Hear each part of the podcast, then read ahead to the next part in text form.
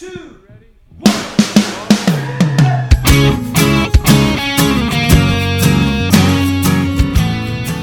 Hello and welcome to Say That, the podcast where your big questions get real answers. My name is Matt King. I'm your host here in the city of Chicago, and joining me here is Glenn Fitzgerald, the founder of Mission USA. It's brownie time. Also joining us, Jed Brewer, the director of Mission USA Productions. Those were exceptional brownies. They're of unknown origin as of uh, now, but uh, those were really good. That was my wife made them. really? Yeah. Wow, go Jane. Yeah. They were very good. Also, way to ruin the mystery, Glenn. And let's not lose the fact that brownies just appeared. Jed knew not where from, and he just ate them. Yeah, that's right. So if anyone's ever looking to take out Jed, it's not going to be that hard. Joining us all the way from Broker, Tennessee, one of the pastor of Christ Community Church, Lee Younger. brownyless. Yeah. Yet again. Brownyless. Treatless. Bakedless. Sorry, dude. Brownyless. No baked goods for Lee. It's hard out here for a Lee. Well, on that note, here's something completely different. Uh, but it is true. Before we leave, brownies they give you energy, Yes, they true. do. and I'm I'm I'm hopped up on brownie energy right now. You're ready That's to good. rock. But here's a we have a a, a, a confession emergency. Wow. Wow. Did Is, you it- say is it, awful? is it getting papal up in here? This is gonna sh- well, this is gonna shock a lot of people. Uh, one of my favorite. My wife has a number of shows that she likes. Sure. One is a show I refer to as Sewing and Crying. Have Mm. you been repeatedly asked not to refer to it that way? That's correct. Uh, Meetings. the act- the actual name of the show is Project Runway. Thank you. Sure. Um, and there there's a number of these types of shows that she likes, and the, the our, our the other ladies on the staff they like these shows as well, and they talk about it and compare. Yes, they- they're about achievement and human emotion, both of, both of which Glenn finds endlessly mockable. That's correct. Now, here's one of their favorite shows that they all like and they all talk about, and they watch them as soon as they come out, and the whole deal is uh, the the Great British Baking Race. Sure. I Close. think is what it's called. Great British Bake Off. Okay. Uh, I think it was originally called Ready Steady Bake. Sounds right. sure, in the development of the unaired pilot. That's right. But uh, The unaired pilot where Jed just runs in and consumes all the brownies before they're fully cooked. Exactly right. Exactly. These are good. Who are you? so they they like this show, and I don't know what it is, and I don't know how to relate. Yet you roundly mock it anyway. So so I always joke that that it's a race instead of a competition of baking who can bake Right, the most yes. baking. Yes. I believe there was a time where your bit was it was about who could bake the biggest pie. Yeah, this Like it was a tonnage thing. like I purposely act as though I don't understand what the show is, but then ask them questions based on that. You know, like so who made the most cookies? And they're like, well, that's not really the point of the show. But so how do you know who baked the most stuff if you're not counting cookies and so on and so How forth? you know? indeed. And they they just hate it. Right. And they Everyone tires of this bit before Glenn does. yeah, they want they wanted to stop, and then I just keep doing it. And we had one of our our uh, uh, amazing, amazing, amazing volunteer ladies uh, come uh, over to the house for New Year's Eve, and one of them mentioned that that's like her favorite show, and that kicked it all off all over again. I was literally calling people into the room so that I could mock it because I knew they liked it. Right. So here's what here's what Also, an important note: Glenn's not going to come to you. He will summon you to his presence for mocking. Yeah, Come in here. I want to just trash I'm going to something crap you over love. the thing you all over the thing you like. Come here and take it. That's right. you know you like it. That's right. So here's what, and this is going to be. I mean, some people are going to be yelling at their pod when But it comes hear this. around. Yeah. So what happened was uh, there's a British uh, comedian that I actually love a lot. His name is David Mitchell. He's a very funny, very witty uh, guy. Uh, you know, I I think that's one of your favorites as Oh well. Oh yeah, hilarious. So I'm uh, looking. They have all sorts of clips on on YouTube. So I'm just clicking around and seeing him on all sorts of different kinds of shows. And in in England, they have just like tons and tons of shows where just people go on, you know, panel shows and all different kinds of things. So I'm clicking through, not even paying attention to what I'm clicking on, and he's on this show, and he's got an apron on, and he's like chopping up food, and I realize after a certain significant period of time, I'm watching this show. You're watching the Great British Bake Off. I am watching the They great. tricked you. they tricked me. It's like a celebrity edition of the Great British Bake Off. Wow. And so I'm watching it, and here's the thing that I have to confess, and this pains me. Mm. Come clean, this. Glenn. It's a path to healing. Just let it go. I actually liked it. Wow. I know it's hard for you to say. That was so hard for me to say, but I liked the show, and so now all the people who know me will be harassing me and upsetting me and saying bad things about me. But I have to, I have to confess in order to come clean. Sure, the people demand honesty. Well, off that, I'm going to declare a secondary marketing emergency. Whoa. Whoa. Because Glenn has reminded me. It's a great model, I think. That uh, you take a thing he, he didn't think he would like, which is the Great British Bake Off, and they tricked him into Yeah, right. thinking it was something else and going to see it. And speaking of things that people would have to be tricked into consuming, Yes. brings us to a tweet from our friend Adam, or some a few weeks back at this time, uh, bringing something to our attention, and that is that there's going to be a third installment of the God's Not Dead franchise. Oh, yeah, Yeah. this is God's Not Dead: colon a light in darkness. I I will read the blurb. Pastor Dave, David A. R. White, responds. Wait, wait, wait, wait. What's the name of this pastor? His his, his the name of the character is Pastor Dave. Uh-huh. The real person actor's name oh, is David A. R. White. okay, fair enough. Got any jokes about that last name and how it relates to kind of the content and the tone of the movies? I, I, I bet a lot of those people in that movie are white. yes, whites everywhere. Um, so the the plot the plot summary is this: Pastor Dave responds to unimaginable tragedy of having his church, located on the grounds of a local university, burned down. okay. I don't like I show unimaginable. I can imagine it pretty easily. Yeah. Yeah. The local church burns down, and local officials reject his plans to rebuild it. With nowhere else to turn, he seeks legal help from his estranged brother, dot dot dot, an attorney and atheist. Whoa. But he could just take the insurance money and build it somewhere else. Yeah, and also um, it's it's not incumbent on your attorney to share your religious views. That's kind of like a whole law thing. Yeah. if they're a Yeah. good attorney. That's cool. Um, also, I and I I had not read the plot summary. I watched a bit of the trailer and Adam sent it to us, but at about twenty seconds, my eyes started bleeding, so I got something else. Um, right. But here's the part I enjoy so far. What it seems that this church, this b- movie is about, is literally pastor builds building. Yes. Right. Right. They let pastors make enough movies that eventually said, you know what people probably really love? The story of a building. Whoa. Right. like it's not ministering to the people, which you can do without a building. I don't know. Those yeah. of us who don't He- have a building. If anything, he stopped you know. ministering to people so he could figure out this building situation. Right, that's right. Uh, Some of us don't have a building and do ministry, so that wouldn't be a But- huge tragedy. But do you?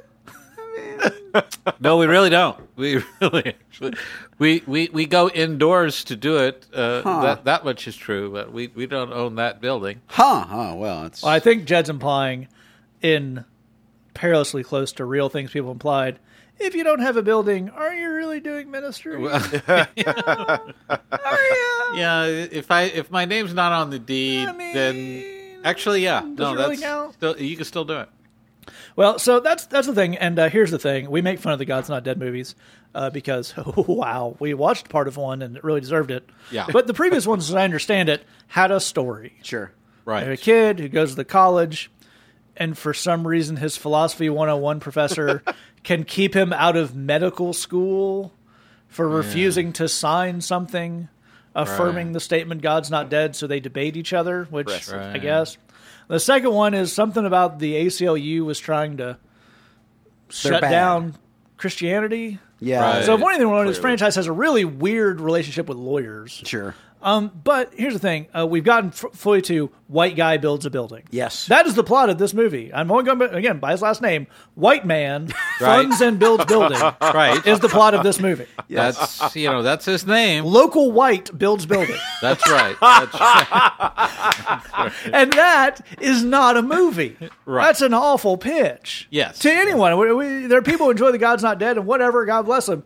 This is not a plot to a film before Right, we even get anything right. else. Hey, compared to the pitch for Snakes on a Plane. Yeah. Yeah, You know I mean, you say that's that- compelling narrative. You walk in and say, "What's what, what's your idea for a movie?" S- Plane, snakes on that plane. Yes. Boom. Yeah. Go. Green lit. Green lit. I want to see that movie now.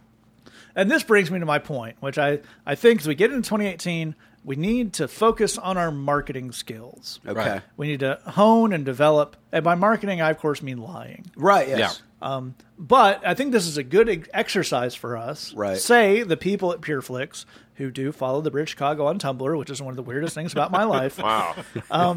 We don't. I, I still maintain that there's some uh, social media intern who, like, on his last day, did that as a joke. Right. But so we will occasionally get likes on our posts from PureFlix.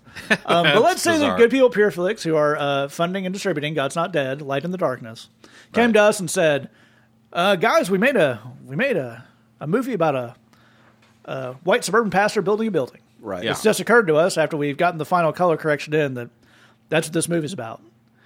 We need you guys to come up with something that's going to put some butts in some seats here." Right. And um, of course, between uh, the marketing strategy that Hollywood employs and our personalities, I assume this will be fantastical lies. Yes. Yeah. So it's uh, like it's common practice in Hollywood to shoot scenes now just for the trailer. Right, yes. Like big action movies, you'll, you'll see a thing like, "Oh, it looks really cool," and then you'll get there and it's not in the final cut because Right. they Right. literally shot it to put in the trailer. Right. So I, I would like us to, in, in these next uh, few minutes to just think of some things we could throw out there that might get people to come to Nods. I did too. Uh, Snakes on a Plane gives me a great place to start. Right. If we intimated that Samuel L. Jackson would be starring in this movie, Yes. or just have a cameo. Yes. Like I heard, there's one of them post-credit sequences. yes. Okay. How about how about this? Atheists on a plane. Oh, that's good. good. That's good. Den no, of. Snakes on a Plane. Yeah. Let me ask you this: Is Samuel L. Jackson growing tired of these atheists on this plane? Obviously. okay. Well, That's in that case, I'm thing. interested. Well, I think this is all good. Lee, you got something for us? Yeah, I, I was thinking, you know, that there was that movie Warrior about the two brothers who are the uh, MMA fighters. Right. Yes. Oh yeah. You know, so you Tom know, the- yeah, exactly. We got the Tom Hardy, the whole thing. The Nick Nolte, uh, you know. Yeah. Oh. So okay. here's what we're talking about: is it's like that. You've got two brothers who are pitted against each other. It's Yeah, basically it's we're basically the sequel to the MMA Brothers Warrior movie. It's just brothers fighting each other, you know, in close quarters, the whole deal. I, I love the idea of a trailer where we take the God Not Dead three footage, we put like you know, kind of like a nice butt rock, you know, track underneath it, you know, uh, Nickelback, and then we just cut it to scenes of MMA that are completely disconnected from the movie. That's right. but intimating Yes. that they are in there. Yes. Dudes wrestling around. Yeah, on the exactly. mat. Fantastic. Exactly right. Yes. I think I like that a lot. Contending for the faith. Okay, another option. me. Okay, so one assumes from their plot synopsis that there are scenes of hard charging courtroom drama. Right. Right. One assumes. I say we we put our pennies together, hire Aaron Sorkin, okay, to draft the most profanity laden courtroom speeches he's ever done. Wow. And the man can do a profanity Yeah. laden courtroom speech. Okay. Right. Those solely for the trailer. Right. Not in the final Yeah, cut fantastic. at all. Solely for the trailer. And they're just, they're walking down the hall while they do it. exactly right. Yes. You got to have the walk and talk. yeah. The walk and talk is the signature uh, Sorkin movie. That's the there. Sorkin. Absolutely right. Yes. Can the whole trailer just be the moment when the old church burned down, and then we have old footage from like the Ron Howard movie about the firefighters? Yes. Yes. Nice. We splice that in there. I like that a lot. I, I I think we're I think the trailer is what we're signaling in on. I think that's very good. Right. Can we just cut in a bunch of extra explosions? Well, Obviously. obviously, we have to do. I mean, what movie can't be helped by explosion? I, I, the question I ask myself before I go see the movies: How many explosions are likely to be in it? And I don't I mean I don't mean recut the trailer. I just mean After Effects explosions all over the existing trailer. It's like I just don't know how we're gonna get an abeyance from the city to zone this. Right. Yeah, that's The right. background. That's Well, right. uh, okay. Let me Go ahead. Go ahead, Lee. Go ahead, Well, Lee. okay, so the, it's a little off the wall, but you know, like in, in those, like in, in, in horror movies, they always have this thing where they have like a, like a seven, eight, nine year old kid, like in really washed out colors, like singing a, a nursery rhyme. Yeah, that's right. So, so Nice. with this, we, you know, in the building the new building, and they're wondering, you know, is the new building going to be haunted or something like that? And we have like a, a ghostly image of like a nine year old kid singing like a vacation Bible Frere school Jacques. hymn. Yeah, just like Yeah. a Yeah. yeah. Jesus paid it all. like the slightly out of tune That- piano. Yes. yes. Yes, so you yes, know yes, that like yeah. it's about to go down. A Right. falsetto children's choir singing "Were You There?" well, now here, here's the here's what this is leading us towards. Yes. Close You know out. what this whole thing's missing? Tell me. Tell me. Satan. Yes. Okay. Yes. Obviously. Okay. Now here's what here's what we get, dude. Yeah. Red spandex. Yeah. Yes. Just a really like bought it on November third at Party City. Yes. Ill-fitting devil pajamas costume. Yes. That's right. Pitchfork, Yes. Yes. horns, Yes. No doubt. tail. Yes. Yep. Okay. Then just put him in something like a room. Sure. Okay. Set that room on fire. Right. Right. He's dancing around, cackling. right. Sure. Boom! Right. You will sell tickets to this movie. Well, I think I can I can tie this whole thing together. Do it. So we open with the haunting "Jesus loves me." Yep. Cut to Satan in the flames. Yep. Boom! Explosion. Yep. You know, church on fire. Cut to the hyper vulgar, unnecessarily profane Sorkin walk and talk, Yep. which is not in the movie. Cut to Samuel L. Jackson declaring he's tired of this atheist on this plane, and then everything goes black. Slow fade in. Horseback, lone character. We zoom in. It's a monkey holding a machine Oh my gun. gosh. Impact sound. God's Not Dead 3. A light in the darkness. I think we got to go picture. That's a movie, right? Yeah, I would watch that movie. And now, after that fit of genius, I will bring us back down to earth by pointing out if you made a movie where you had a you know Satan character in the red pajamas with the pitchfork, you know, twirling his mustache, but your premise was he was also the head of the ACLU, I think Pure Flix would make that movie. Like if that was your pitch to Pure Flix. wow. Like it's it's like the what's the Keanu Reeves Al Pacino Devil's Advocate. Yes. Yeah. it's like that, but in this case, the devil is just an activist judge. I Yeah, think- that's right. I think we could actually get that movie made. And of course, uh, we will eventually launch Say That Studios to rival the Pureflixes of the world, and we'll make these insane movies that have nothing to do with the trailer. and the budget will be mainly for CGI and, let's be honest, practical explosions. Well, of course. Mm-hmm. But we're going to have to hit a critical number of Bridgebox subscribers to do that. It takes a lot of eight dollar month donations to rig up, you know, squibs and you know enough C four to do the kind of explosion we're really talking about. And you say, why does this courtroom scene need that much C four? And we say, never you mind. Yeah. we're the professionals here. We're making movie magic. We're the dream makers. But uh, so for but for again for now, we continue to fund our deacons program, the work uh, Lee's doing down there in Tennessee. Lots of great stuff going on, getting folks connected into churches, getting folks uh, connected with places like food pantries and shelters, getting folks connected to twelve step programs. All the wonderful work our deacons do that is funded entirely by Bridgebox. You can check that out. MissionUSA.com slash Bridgebox. Only eight dollars a month. Get songs, sermons, and all sorts of good stuff for yourself. All right, we're gonna jump to our first question here. This was actually a bridge topic from a couple weeks ago, but I thought it went uh, a really well with the bridge, and I really enjoyed kind of the uh, the discussion we as a staff were kind of having around this topic and uh, what was revealed by it. So I wanted to, to bring that back up on the podcast. Glenn, I'd love to get you to start us off. This question came in to our bridge box, and it says, quite frankly, how do you know if you're saved? So Glenn, why don't you kick us off? Well, if you want to be, you are. Oh, that's good. Well, moving on. Second question. Quite simple. That's it. Uh, Bible says that uh, God desires that everyone be saved. And But like, what about people who you know do naughty things? uh, also them, uh, everyone. Oh, God desires everyone would be saved. Whoa. So when he says everyone, he means everyone. He wants everyone to be saved. Now, here's what happens if he wants you to be saved and you want to be saved. Okay. Who else could possibly intervene into that process and say, well, no, I can now overrule this from happening?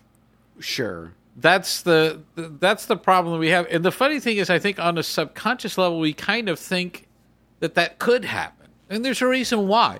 Because if if you think about it, uh, you know, a lot of the men and women who come to the bridge, for example, they uh, they're former gang members. So uh, you aren't a gang member when you think that you're a gang member. When you feel like you're a gang member, you're a gang member when the gang says you're a member.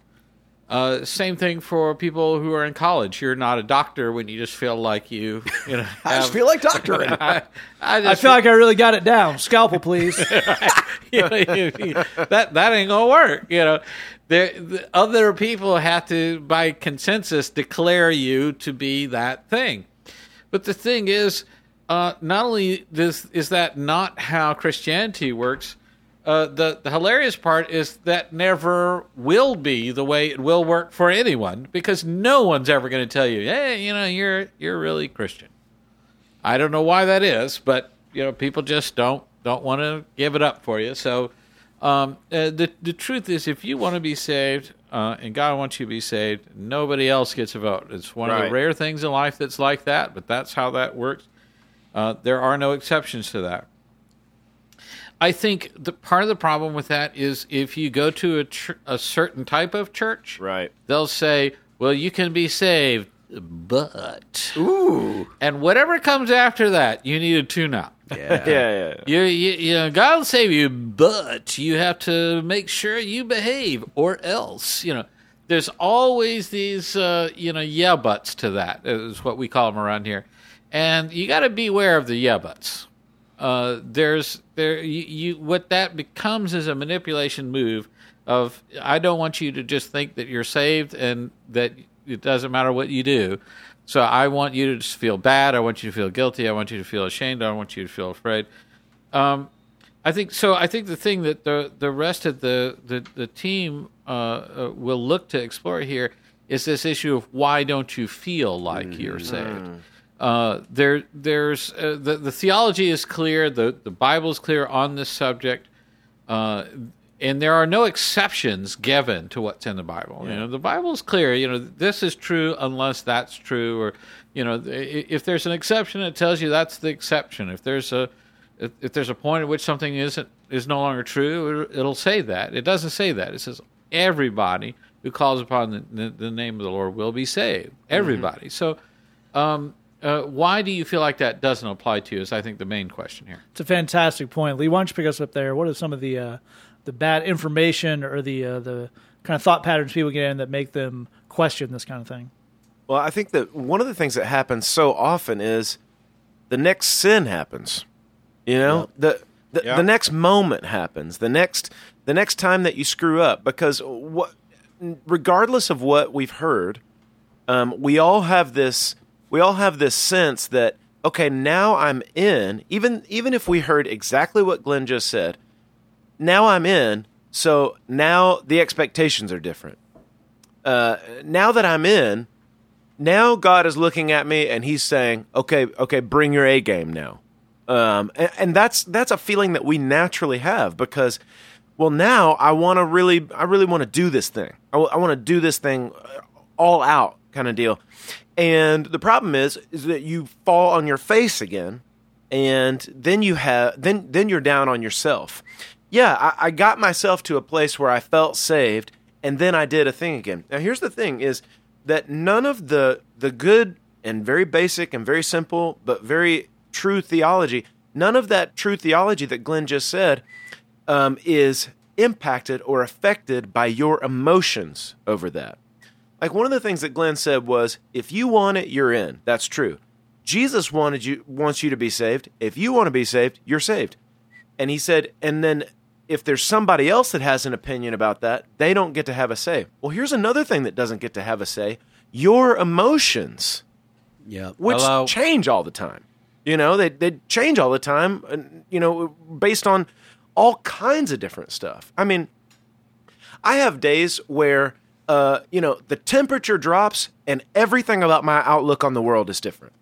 Um, eh, you know, days where I feel a little tired or I've got a little bit of a headache or something like that, and then I'm you know, I'm I'm short with my kids or I just have a bad attitude about this person I got to be around.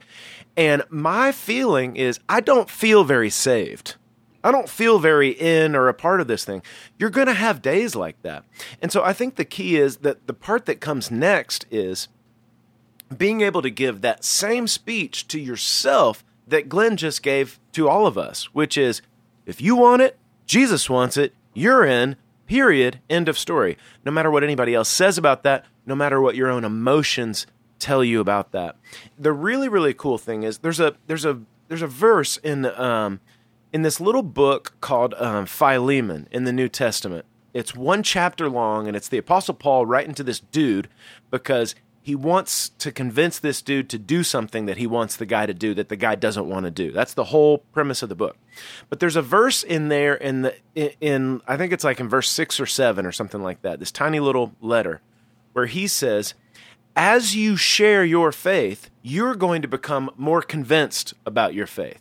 You're going to increase your own belief and understanding in the stuff in your gospel as you share it. And what that means is is that when um, it, it goes back to something that Jed was saying in the last episode, which is when you um, can be in a position where you are encouraging other people about how God feels about them, then you're going to be able to feel that way more about yourself. The more you reach out and encourage other people about the way that Jesus loves them, the way that God wants to pick them up, the way that God sees them in the midst of all of their past, in the midst of all their mistakes, and the way they keep falling and all that kind of stuff, then the more it's going to reinforce in your own heart and mind that despite my emotions and despite my continued mistakes, God still sees me as his kid, as his saved kid, as his the one that he came for, the one that he adopted, all that kind of stuff. So I think we have to preach it to our own emotions, and I think we have to preach it to other people and encourage other folks, and that's going to give us a deeper and deeper understanding of it ourselves. It's a fantastic point. It's a great way to take that up. And Jed, let me close out here because Lee is bringing up a point that um, when we discussed this on our Tuesday lunch meeting before we kind of went to the bridge was I think it was really the insight you brought into the situation. That led you to break down more, which is um, this is not a theological question. Yeah. this is pretty much in its entirety an emotional question. And I wonder if we don't think that, as Lee's pointing out here, those things are far more intertwined than we give them credit for. So how do we start to wade through that? Well, you know, I think one of the things that is a real mark of growth that we all have to reach on our own is when we can recognize that God is allowed to think things different than what we think. That we can feel one way about a subject and that God can have a different opinion and a different emotional state about that subject. We have a tendency on our bad days to look at ourselves and say, Well, I feel like I'm awful and I'm just the worst. And I think when we're younger in our faith and, and younger in our emotional life, I think it's easy without realizing that we're doing it to assume that God must share that belief, that God must feel the exact same way that, that I do. But I think it's it's a mark of maturity and of growth to get to a point where you say, No, I feel low and I feel bad about myself, but that doesn't mean that God agrees with that. Right. That doesn't mean that, that God is on that. So when we reach that point, we can uh, start to really embrace the truth that on our low days, nothing has changed um, that uh, God's love for us has not changed, God's commitment to us has not changed, God's saving of us has not changed. I think that one of the problems that we run into too, as we look at theology and emotions, is we want things that are theological to have their own rules. We, we want them to kind of exist in a world that is different than everything else in our lives. But it it doesn't really really work that way. You know, um, I part of what you're you're saying with you know you wonder you know if, whether or not you're saved. I bet you wonder one day to the next all kinds of things about yourself. You know, should you really be at this school? Should you really be working on this Yeah. degree? Should you really be working this job? You know, does this person I'm in this relationship with really care about me? You know, uh, you know, do my you know, do my parents really want me to come home for Thanksgiving, or are they just they that's what they're supposed to say? I bet one day, to the next one week to the next, I bet you wonder about all of those things, and that's okay. That's normal. You know, I mean, that's that's life. We we all we have up days and we have down days, and I think where we get into trouble and and I, again, I think we're able, most of us, to recognize that we run hot and cold on all kinds of things. I think where we get into trouble is when we try and make the spiritual life different. We, we try and make mm. things that involve theology different, where it's okay that I would run hot and cold on, you know, where I am in college and whether or not it's a good idea. But if I ever have a day where I don't feel 100% certainty about the Lord Jesus Christ, well, that probably means something terrible. No, it just means you're human, man. That's, that's okay. Here, here's the thing I'd like to encourage you to do as a thought experiment. I'd like you to think about if you woke up tomorrow and you were absolutely convinced to the core of your soul that you were as saved as saved could be, you were as loved by God as was possible in this cosmos, and that nothing could ever change that. If you were just convinced of that, what would you do?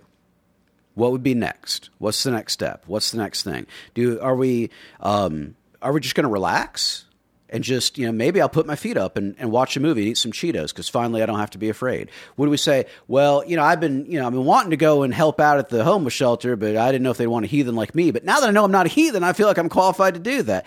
I don't know. Uh, I I think there's any number of answers, but I think this is the thing. I think you're waiting for certainty before you move on with your life. Um, and there's all kinds of stuff that moving on with your life could mean for you, but I think you're waiting for certainty. That certainty is not going to come in the way that you are expecting it to be. You, you are certain when you decide you're certain. The thing I want to encourage you to do, decide you're certain and start walking in that next direction. Start walking, get in motion. The more that you do that, the more your walk with the Lord will grow and deepen. The more intimacy you will have, the more you will become certain, yes, I am walking and talking with my Savior and I am saved. The good stuff is ahead of you. You know, when you, this is weird, but go with me. If you got married to the girl of your dreams and on your wedding night you're sitting there going, are we really married? I mean, like, I don't, because like we were there. What if that guy was just an imposter? Exactly right. I mean, he says by the power invested in me by the state of Illinois, but I never saw his credentials. I don't know. This could all be a sham. If you sat there on your wedding night thinking about that, there would be something critical you would not be doing hmm. Right. where you would really be missing out. I bet you can think of what I'm referring to. Yeah. So it is here. There is fun that awaits you in your walk with the Lord. We want you to not miss out on any of that fun, so start walking forward. It's a great point. It's really the thing that when we when we talked about this and gave the sermon um, at the bridge, the thing we, we kind of decided because the way it works is we'll uh, we'll sit down at lunch and uh, me, Glenn, Jed, and our uh, coworker Pete will kind of talk about the the subject from different angles and kind of what do we think we want to say on this? What do we think our pastors will cover on this? How do we want to fill in those gaps? And then normally one or two of us will actually deliver sermons. So, um, but w- I think where we landed on this one was a lot exactly as we are talking about. the The question is not are you saved? The question is why don't you feel like you're saved? Yeah. because these guys are pointing out there, um, and we didn't have this. We were, we were thankful. Um, we were we were a little afeared that our some of our pastors would come in and um, just try to make the theological case. We had a, a lot of great preachers that week. That was didn't have to be the case, but um, I think as to to expand on Jed's point about what people look to theology to do, there is no such thing in this world as an airtight theological case that will force you to change the way you behave Yep. that has to have a strong emotional component. Yeah. Um, you have to address people's emotional lives and their inner lives when you when you want them to do something. That includes yourself. There's no such thing.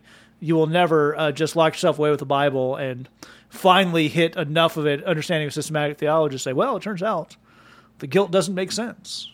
I've, I've really internalized that, and I've read a lot of Calvinist theory, and I really I really grabbed a hold of it here if anything, when you ignore this kind of um, giving yourself some a break, as Glenn was talking about in the last episode of addressing these kind of emotional issues, you can find anything in that Bible you want. If it's not part of, as, as Jed is saying here, a an active living out of your faith, that's what's going to give you the certainty. It turns out when you go out and start serving people, uh, you, you, you get real convinced that you're saved. Yep. It's not you, when you sit around That's it. thinking about it and just a lot of well i do this which is good but i do this which is bad that's not the way we're gonna get there it's not what we're talking about here and we, we actually talked in the last episode about a person wrote in a question to glenn's blog about wanting to be fine And I think we, we get in that uh, to go back to what Glenn's talking about with some of these, these mindsets you might hear in church. That idea of saved gets you from hell to zero, Right. But don't let it happen again. There's an idea, and this was uh, Glenn's contribution to our to our discussion on Tuesday. Was this idea of um, a lot of you'll hear a lot of church folk talk about salvation like God doesn't really wanna. Right. That's right. Like You it's, tricked it's, him. it's the gruff uh, principle going, I'm going to give you one more chance. But don't let me see you in my office again. That's right. You're on probation. That's right. You're on double secret spiritual probation. And that's that's not the way it goes. But when you get in these cycles, just like, well, it says I'm saved, but it also says, you know, being cast out and all that. It's hard to get that idea of God's love, which is where Lee starts off, and that, kindness and all that went through. It turns out, is just saying, when you put that in some action and start experiencing that, then that drives the emotion, the positive emotions of it, which are very helpful in getting the theology to sink in, and it'll work out a lot better for you. All right, move on to next question here. This came in anonymously. It says, How can I start sharing my faith with people I work with? And Lee, why don't you start us off here? I'd love to. Um, the the funny thing about my answer to this question is that it's not going to start out with anything that sounds like uh, mission work or like you're doing a lot of ministry or or uh, it's going to have almost zero Bible in it. Um, we're not going to do any preaching or anything like that. Um, here's the thing you need to know about the people that you work with at your job. No one cares about them. Nobody Yup. cares about their life. They think they are alone floating in the universe by themselves, and no one gives a crap about them at all. So here's what you should do. If you want to share your faith with the people that you work with, um, pick somebody at work, especially somebody that seems like they're lonely or sad, and uh, hang out with them. Uh, just start getting to know them. Um, if if folks at work have a place where they congregate to eat lunch, like in a courtyard or something like that, ask that person to join you. Um, or if everybody goes to a sandwich shop or something like that, uh, walk with that person um, and just get to know them. Ask them questions about their life. Get ready for this to take a long time. Don't get in a hurry and don't be looking for a bunch of specific results all of a sudden. Just take some time to get to know this person. Ask them questions uh, find some things that you can laugh together, that you can connect with together. Basically, just get into a a, a, a situation where we are becoming friends and we're hanging out. Because again, let me repeat this: no one cares about them. Everybody goes to work, they do their own thing, and they don't think about anybody else.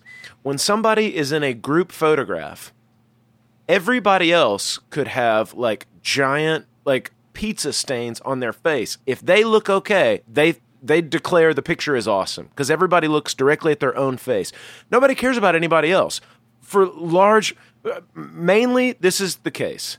Everybody cares about their own self, that's it. If you care about one other person in your office, you are doing a massive work towards reaching this person for Jesus. Let's not worry about preaching right now. Let's not worry about Bible, anything like that. Let's spend some time getting to know somebody. Show some compassion, ask some questions, and and get ready for that to take a long time. Here's what's going to happen eventually. When that person has a hard time, they will because everybody does. Guess who they want to talk to? Guess who they want to uh-huh. call? Guess who they want to ask advice and help from? You are going to be in the perfect position when the Lord opens up an opportunity, when that person exposes a need. You have the answer. All of us who believe in Jesus, one trick ponies. We got one answer. It happens to be the right answer, but not everybody's ready to hear it. You want to get yourself into the position where you can give the right answer when somebody is ready to hear it. It's a really, really strong place to start off. And Jed, I'd love to get a you here. Um, uh, I think Lee gave us exactly the right place to start with the sharing of the faith. Yep. But I think there's a step before that we need to we need to look at and make sure we've got some foundations right about here because before you start talking, you probably want to start doing. Absolutely right. Absolutely right. Uh, here's the thing: A- anybody can can just say the things they believe in. It's, it it requires absolutely nothing of you. You know, I Some people, some people do that a lot. yeah. So some people build a career out of that. Yeah. It changes by the day, sometimes the hour. Um, if if you want credibility, then that's about living out your faith. That's the thing about it. That's about serving other human beings. There's a lot of ways to do that. So, um, uh, the Bible refers to the least of these, uh, and that can be anything from um, helping people who don't have a home or at a homeless shelter. That can be um, helping with a chapel service at your jail. That can be doing visitation at a um, nursing home or being involved with a program like Meals on Wheels that, that provides service to to shut-ins. Uh, there's a million ways to do that, but it's serving people who are in need where you stand to gain nothing in return. Mm-hmm. That's that's the thing. That's that's the thing of it. And this is the thing. Non-Christians view that as what Christians should be doing. If you if you surveyed a thousand non-Christians and asked what should Christians be doing, like what would be the mark of a true Christian, that is what they would say. You know, all that Jesus-y stuff. Exactly right. Feeding the hungry, clothing the naked, visiting the sick and the imprisoned. If you are doing those things, uh, first of all, it's going to be like crazy good for your own walk. Like crazy, crazy, crazy good. Refer to the last question. Crazy good for your own walk. But the second, um, well, the second is you're going to end up having conversations with people as you're doing that work that are going to be a lot of insights on just how to talk with people, which is a really nice uh, thing. Uh, but the third thing is it's going to give you credibility uh, as um, a real Christian. Uh, it turns out non Christians, they don't care how good your theology or your doctrine or how much John Preach. Calvin you've Say read. that, dude. They don't care about that at all. Uh, they do care about are you living out your faith? Yeah. Like a lot. Jed, Yeah. have you have you never been asked to quote catechisms at the jailhouse? That has never come up. Oh, what about creeds? Nope. Well, I'm shocked. Yeah. I mean, there- Lord. Okay, so I was going to say something inappropriate, and then I restrained myself. Well done, Good sir. in the in the lead for 2018 Baddies. That's You're all welcome. But here's the thing: um, not only will this give you credibility, which is like super, super important and biblical. There are many commands um, uh, in the New Testament to maintain a good relationship with outsiders. The other thing about it is people will notice. Yeah. word will get around. It, uh, it- Lee is absolutely right that no people are unbelievably self-focused. They they they really really are. There's no question about that. In a weird way, at the same time, they they tend to have a sense of who is on BS and who's not. Yeah. Um, people they they pay enough um, attention to note who is a Bible thumping hypocrite and who isn't. Yeah. They they do they do have a nose for that. Yeah. And the thing is, um, they don't care if you only listen to Christian music. That doesn't that doesn't give you any credibility of any kind. If anything, that's going to hurt. That's that's going to hurt. The idea of no, that dude Jim goes down. I think he goes down to the homeless shelter and helps the, the homeless people with the food. Man, does that give you credibility? And there, there's no other way to get that. it. That's There's- right. So if you if you build that credibility, which again will be so good for your own walk, and then you follow it up with everything Lee was describing, man, you have no idea how much ministry you will be doing in your workplace. It's a fantastic point, and I think exactly what Jed's saying there ties into what Lee was saying because um, something like reaching out to a lonely person at work and being nice and being uh, generous people and being interested people is a way of building this credibility. Jed's talking about that. Obviously, as he's saying, other service ways going to do that. But Glenn, I think that that speaks to an important distinction here, which is there's uh, sharing your faith in the way we would think about that of being around and as Jed's saying, kind of doing, letting people pay their own. Then there's sharing your faith in the way that church people mean it, which is really annoying people with Jesus. Glenn, if you died tonight, do you know for sure that you would go to the funeral home? if not, Brewer Funereal Services is here to help with your end stage planning. Again, I think our as a team, our marketing instincts need a lot of work. um, but so there, there is that thing of I think when people get freaked out about oh I got to share my faith and whatever, and, you know if you have, And mention their death right away. Yes, you know, let's start there. You keep Yeah. it light, breezy. Talk Yeah. about if I murdered you, what would happen? That's Just right. hypothetical. That's right. Don't know why you're getting all weird. Right. Yes. Here's your medical test. Now, if you thought you might die tonight, Sure. what would you, you know? Just watching walking into Julie's HR office. Yeah, it happened again. Hi, Julie. Um, but so there's that thing of you know, well, what, what would I even say? And that's kind of I think putting the cart before the horse as far Yeah. as you don't need to we don't need to get from zero to decision for Christ. Yeah. That's not really what sharing your faith means. So what does that mean in a non-pushy way? Well, I think ultimately it's about taking everything that these two guys said, which was brilliant and perfect, and creating a conversation starter behind that. What you want is really for the other person to drive the conversation. You're not being pushy if you're just answering questions here. So um, let's say I'm following the- the advice that these guys are giving me, and I'm doing I'm I'm volunteering at the homeless shelter.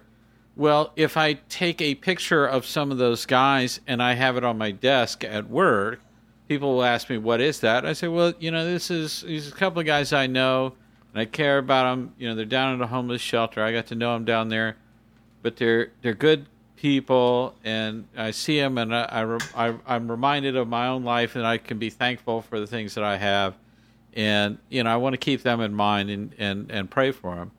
oh well why why did you go to the homeless shelter well you know this that's my thing you know this is uh, i'm i'm a christian and that's just kind of how that manifests itself you know just god's given me a lot and i feel like i want to give back oh well you know, where do you go to church and you see what i'm saying you know And we're off. you're, you you let them drive that, Yes. and it and here's the thing: they per what Lee was saying, they might hear that and say, "Oh no, you're going to tell me about something. Don't tell them about it." Right. and you're just answering questions. And they may say, "Oh," and they may r- run away because they're afraid you're going to say something, and then you don't say anything, and then they realize they didn't need to be afraid. Right. Uh, but you, you have established to them who you are, what you're about, what the thing is, that you're not judgmental, that you don't look down on people, And you know how to be cool. about- and you know how to be cool. yeah. And uh, they may ask you a question at some point in the future, and you can answer those questions and kind of move that forward. But here's the thing I think we've used this analogy before, but it bears repeating. You want to be the guy. Like in Chicago, everything about living in an urban environment is having a, a, a connection, having a system Yep. that allows you to, to get things done, especially if you're doing ministry the way we do, especially if you don't have a ton of money the way we definitely do not. So you have to have a go-to guy for everything. So, for example, recently uh, we were trying to get uh, a, a woman who's up there in years into a facility. She had, she was about to be homeless, and we needed a place that specialized in uh, uh, uh, doing Christian ministry while also receiving uh, elderly people that could do that, and and it would be a decent facility, and it could happen, roughly speaking, right about now. Well, we've got a guy for that. Luckily, Glenn's got a senior living guy. I've got a senior living guy. You got to have one, you know. So you cultivate that relationship and uh, trade favors and do that thing. Well, uh, re- recently, I don't know if we mentioned this, but recently we had uh, a, a friend of ours that we we we know and we love and care about very much, and he was being or, or, or was very nearly about to be deported to Liberia, the coun- African country of Liberia. And uh, you know he was of course very concerned and worried and and and having struggles with that and asking us to pray about that situation and so on and so forth and i was in on the text chain and i said well just so you know i've got a liberia guy i've got a guy in liberia bishop He's a bishop. he's the bishop he's my guy he could be at the airport It's no problem. It's a done let, deal. let me know it's a done deal i got a liberia guy Glenn's Nobody got worry. people in Liberia. That's right. So here's the thing: is uh, you want to be the guy. That's the thing. If you set yourself up as He's my God guy. he's my God guy. If I want to talk about God stuff, I go to that guy or that gal or whoever, whatever the case may be.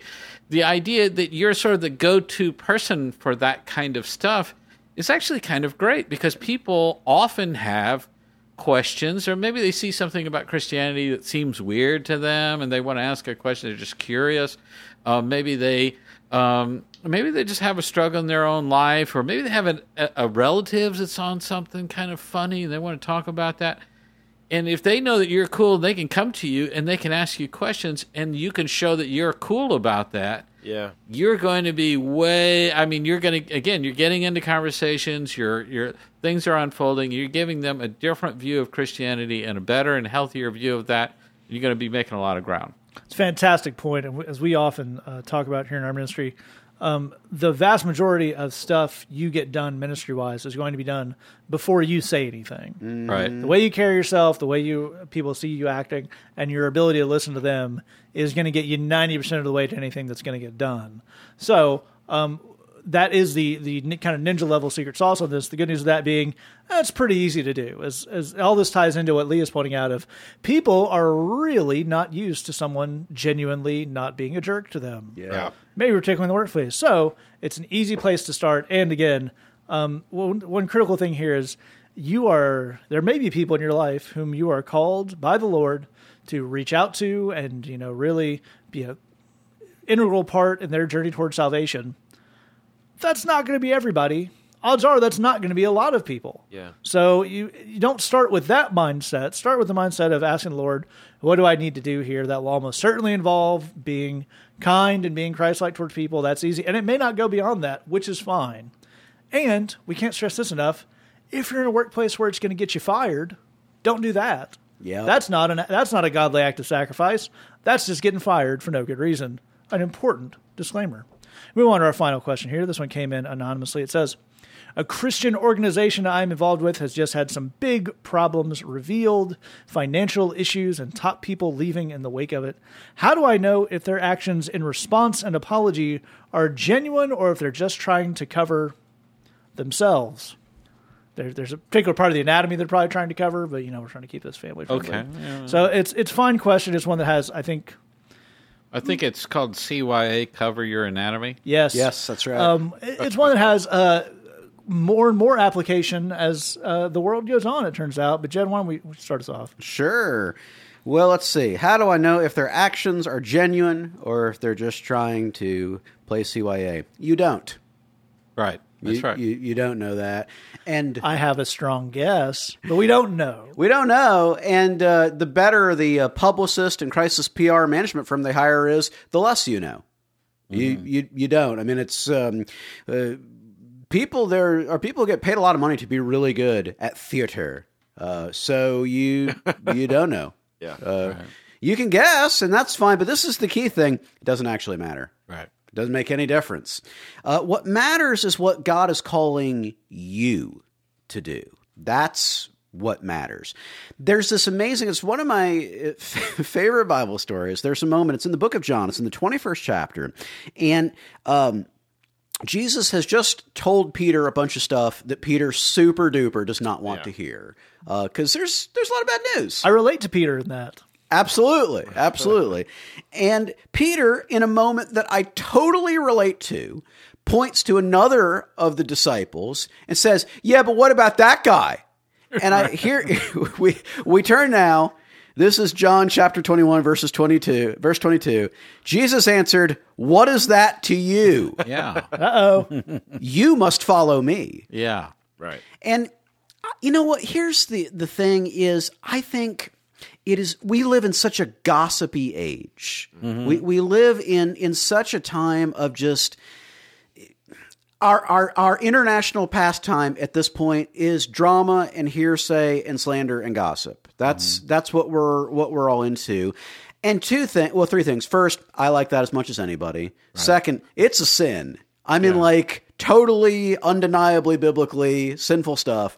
Thing number three, it has nothing to do with your life. Right. Not a single thing. Yep. God has areas where He's asking you to grow.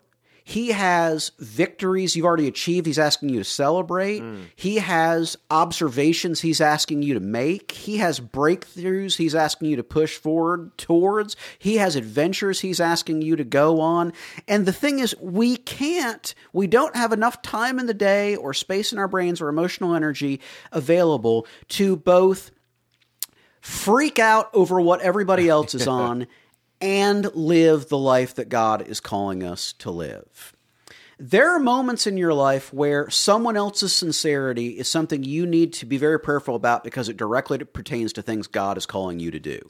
Where you need to discern is this person on the level because there's a decision I need to make, and whether or not they are legit has a great deal of bearing on that decision. If it doesn't relate to a decision like that, man, for you, it just doesn't matter. It just doesn't make any difference. Um, It's God's job to sort out whether these people are uh, legit or not. Again, if you're wondering, should I? Did we identify what kind of organizations? Oh, we did not. We did not. Um, if you're, Very intentionally. yeah, if you're wondering, should I go be involved in some way with this organization? Well, then yes, we want to be very, very studious and discerning and prayerful as we look at all of this. Maybe for future employment opportunities will rest on the reputation of this organization. Exactly right. But if you're not, if this is just some, you know, institution out in Christendom and whatnot, dude, focus on what God has for you. Yep. That's that's where the good stuff is, and everything else is a distraction. It's a great point. And Lee, why don't you pick us up there and expand a little bit? I love the way that Jed um, laid this out, and I know that this is something that I've grown a lot in uh, personally uh, as a as a believer. Um, in a not in this issue in particular, but in similar things, because um, I- I used to feel like it was my it was my job to take sides. You know, when when something would happen, you got to take a side. You got to defend the integrity of the whatever or whatever it is. What I would suggest to you, and I, I would strongly encourage this, is uh, the question that you're asking us. Get a different goal. Um, don't make it your goal to take sides here. You you weren't the one in those meetings. You're not responsible for this institution. It's not your job to defend it. And and this is the key thing. And this is something that I, I've learned a lot in my own life is you want to get to a place where this institution's integrity or lack of integrity does not have um, a lot of bearing on your emotional state or doesn't have the ability to, to make or break your heart. What I mean by that is we need to get to the place where um, where you don't expect more out of Christian institutions or Christian people then you should. Um, you should count on God to be trustworthy, and then you should count on everybody else to be a sinner. Um, that's an important thing to realize. Is I don't when it comes down to these uh, things between people, I don't have to take sides. Um, if I'm in a ministry situation and two people are having a squabble, well, I don't have to take sides in between them. I serve sinners and who wh- who is has the most integrity or whatever that's not going to make or break my heart. I'm exactly as jed said i'm going to do what god is calling me to do and i'm going to trust god to have integrity. But outside of that i don't have to be the one to take sides. And what i mean by that is you don't have to make sure this is all awesome so that you can be the mouthpiece for this institution. That's not your job man. And you don't have to bear that burden. Um, you what you can expect is you can expect that the people that are running this institution, no matter how what its reputation is, no matter how awesome you always thought it was as a kid or whatever before you got involved in it or whatever the situation is or how awesome you heard it was from the people that, you know, in your spiritual life before you got uh, involved with it. You can be sure that the people who are running this institution are sinners who need the who need the grace of Jesus and the leading of the Holy Spirit to not be complete and total screw ups. That's everybody. So you don't have to be the one to take sides. You trust God and you do what He's calling you to do, and then you can trust everybody else to basically be a monumental screw up who's holding it together by the grace of God. And they're all self-interested, and I know that's that's a pessimistic thing, but what we need to do is get ourselves to the place where we're outside of uh, looking at the world through the kind of lens that says, uh, I'm expecting this thing to be awesome, and if it's not, then my heart is going to be super broken by it. Um, we don't want to be that impacted by people that we can count on to be sinners. Yeah, that's a really fantastic point. It's definitely something that needs to be said as a huge part of the discussion. And Glenn, I'd love to get you to close out by looking at a slightly different aspect. As these guys have covered, there's the um, the Uh, you know are they are they really sorry or whatever that has no real spiritual impact. Right. It doesn't necessarily have impact on your life, so maybe don't mm-hmm. worry about it. But let's let's go to the option. Let's say this is something that you your life is tangled up in a bit. Be that you know the school you go to or the the organization you work for or whatever. And I think there is some value in looking at is this a good faith thing in the sense of I'm going to stay with this or is this have all the makings of something that I should be looking for an exit for? And a lot of that's Right. also tied up in one aspect we haven't talked about, which is a lot of these religious organizations make these kind of uh, snafus are also ones that continue to ask for money. That's right. So That's both right. of those would imply the outside of and, and Jed and Lee make very good points about judgment and about that, and we don't need that.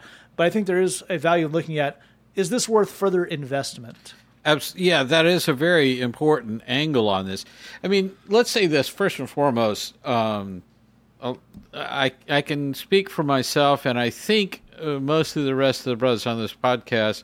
But justice is something we very much can get into. Yes. When it happens to others, that's right. not when it happens to me. That's justice right. for others. That's right. Yeah, dealing of. it out. Yeah, that's right. Tragedy is when I cut my finger. Comedy. Well, you know what comedy is. That's right. So I think, um, uh, but for that very reason, we, uh, knowing that about ourselves, we are extremely careful about getting the facts straight on those kinds of things. Uh, because then you're doing more injustice to a situation if you're on the wrong side. The truth is, when, when you have conflicts in, in religious institutions, uh, a, a huge percentage of the people involved in those conflicts do not possess the basic facts. Uh, I've been, if you look at most re- uh, people who are in a religious profession, they all get attacked, and some a whole lot. Uh, most pastors do quite a little bit. I'm super fortunate that I haven't had a lot of that. I certainly couldn't complain in that department, and maybe I don't even have enough uh, of instances of that to to kind of analyze it. But I would say all 95% of the time that's happened to me, it's someone who literally does not understand the basic facts of what's going on. Right. So it's it's not that they've had the wrong interpretation of facts or they have the wrong point of view or any of that. They're upset about a thing that uh, did not happen and does not exist. I refer back to one of my favorite stories being someone accusing Jed of getting into prison ministry for the money. Right. Those sweet, sweet prison ministry dollars. yeah, I mean, it's just you know, uh, people people get on weird stuff, and they get other people to get on weird stuff with them. Uh, but here's here's here's where I want to take that, and I, I'm circling back to the money thing.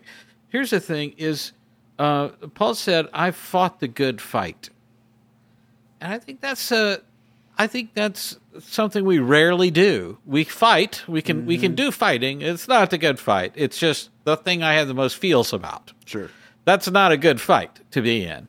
This this thing makes me angry, so I'm going to yell about it. That's not a good fight. You, know, No. you have a you know, um, you know, uh, uh, someone is being attacked, so I'm going to pretend as if that person is me, and I'm going to defend them like they're attacking me. That's not a good fight. That's you just projecting your own weird stuff onto a situation that doesn't have anything to do with you. That's not a good fight. Fighting the good fight is doing what it takes to make the world a better place, man. Amen. And if you're not engaged in that, you need to get engaged in that and not be distracted uh, by you know rumors and whatever else. Um, uh, but as as uh, we were just talking about here, as, as Matt was pointing out, uh, the money element that does change things from the standpoint of if you're sponsoring this institution or this activity or this whatever it is, uh, handing it more money is something you want to pray about a great deal. Yeah. Yep. I think there, you know, a lot of people say, well, you know, I'm going to this church because I feel like I want to do some good there, and maybe they're jacked up, but you know, I just feel like the Lord's called me to be there. Uh, okay, I'm not sure. You may want to run that around the mulberry bush one more time, but okay, if the Lord's calling you to do that. But is the Lord calling you to give all your cash to that place? Because that's a different animal. Pastor seems to think so. He's very vocal on the subject. That's right. So it's possible to go to a church or an institution or whatever and, and, and put money elsewhere. Uh, but uh, that is that is an element uh, that does involve you, and you you want to be prayerful about that. Um, but uh, I think uh, the the the thing that I want to land on is the idea that uh, i- i- these guys are talking about taking sides and and and getting on uh, uh, getting an opinion going about these things. But I think the the the real underlying reality is uh, having a sense of what do you want the stuff you're involved with to look like. That's a good word. Uh, there's there's just you know there there are times when you, we see uh, churches in conflict or institutions in conflict, and the whole thing's a mess. Yep. And we're not fighting for how to get this thing to a good place. I mean, we see churches fight over money all the time, but the the money fight is: do we give money to a building, or do we give a money to laser beams and a live nativity scene? That's you know, Fight. you know Laser goats. yeah, nobody's trying to. Yeah, exactly. Thank you. Uh, no, nobody's trying to say, "Hey, let's provide clean drinking water for this village in Africa." That's that's often That's crazy talk. yeah, th- there's no good fight in there. Uh, so I think if you can focus on that, uh, find that good fight and get in it. Amen. It's a great point. That is a fantastic way to close this off. If you have a question for us, say that podcast at gmail.com, thebridgechicago.tumblr.com. We're going to take out with another live bridge worship track that is available on the Bridge Worship album, available on Spotify, Apple Music, or anywhere you download or stream music. Uh, I think this is a great song about salvation, about a lot of the stuff we talked about today. This is a Jed Brewer original called This Is Not a Trade. Take out that. Thanks for listening. Just remember, we love you. God loves you. There's nothing you can do about it. To say that podcast, I personally can't wait for the God's Not Dead slash Planet of the Apes crossover. This is not a trade. We're two for you and you two for me. The only offer that you make is that you save completely and completely need to be saved from thinking somehow I could do what you have done for me.